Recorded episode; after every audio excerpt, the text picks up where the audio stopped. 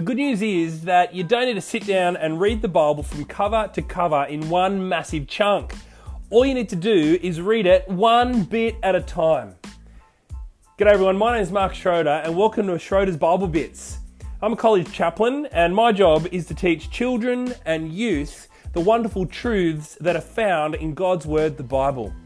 I speak at chapels, at youth services, at church services, I teach at kids' clubs and lunchtime Bible groups. Uh, at all of these places, I always teach from the Bible because I'm convinced that from the Bible we get to learn about God and how He has loved us and how He has saved us through Jesus. Tune in and continue to learn about Jesus for yourself, not in one chunk, but bit by bit.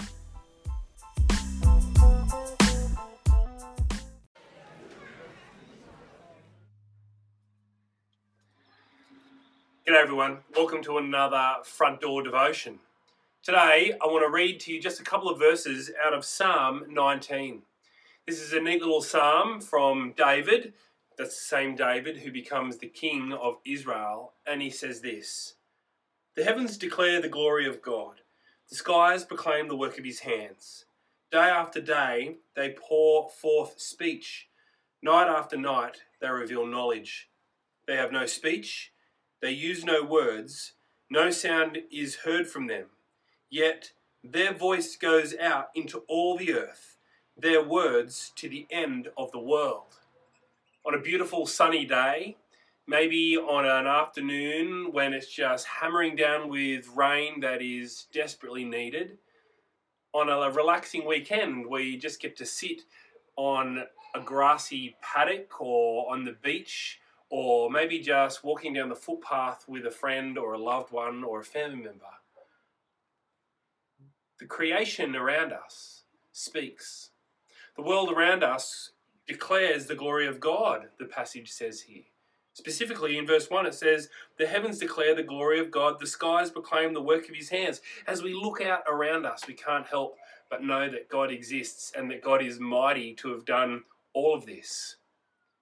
However, at the same time, in moments like this, the coronavirus moment, when we see the creation is broken, that's also a time when all of creation cries out to us about God.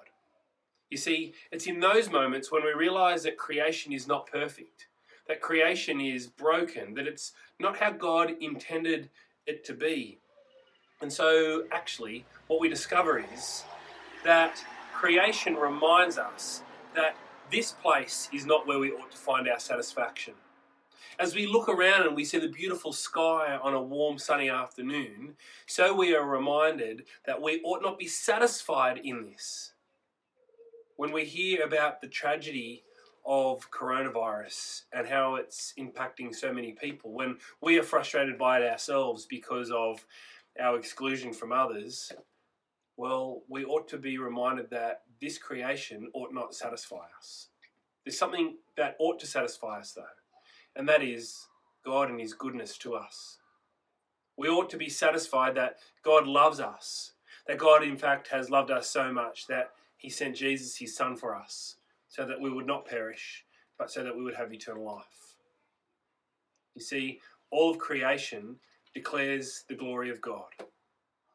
And so I hope that as you live in this world, as you look at creation, that you will not be satisfied by this world, but you will look to God who satisfies you and, in fact, will forever satisfy you when He lets you into His eternal kingdom because of Jesus and His work for us on the cross.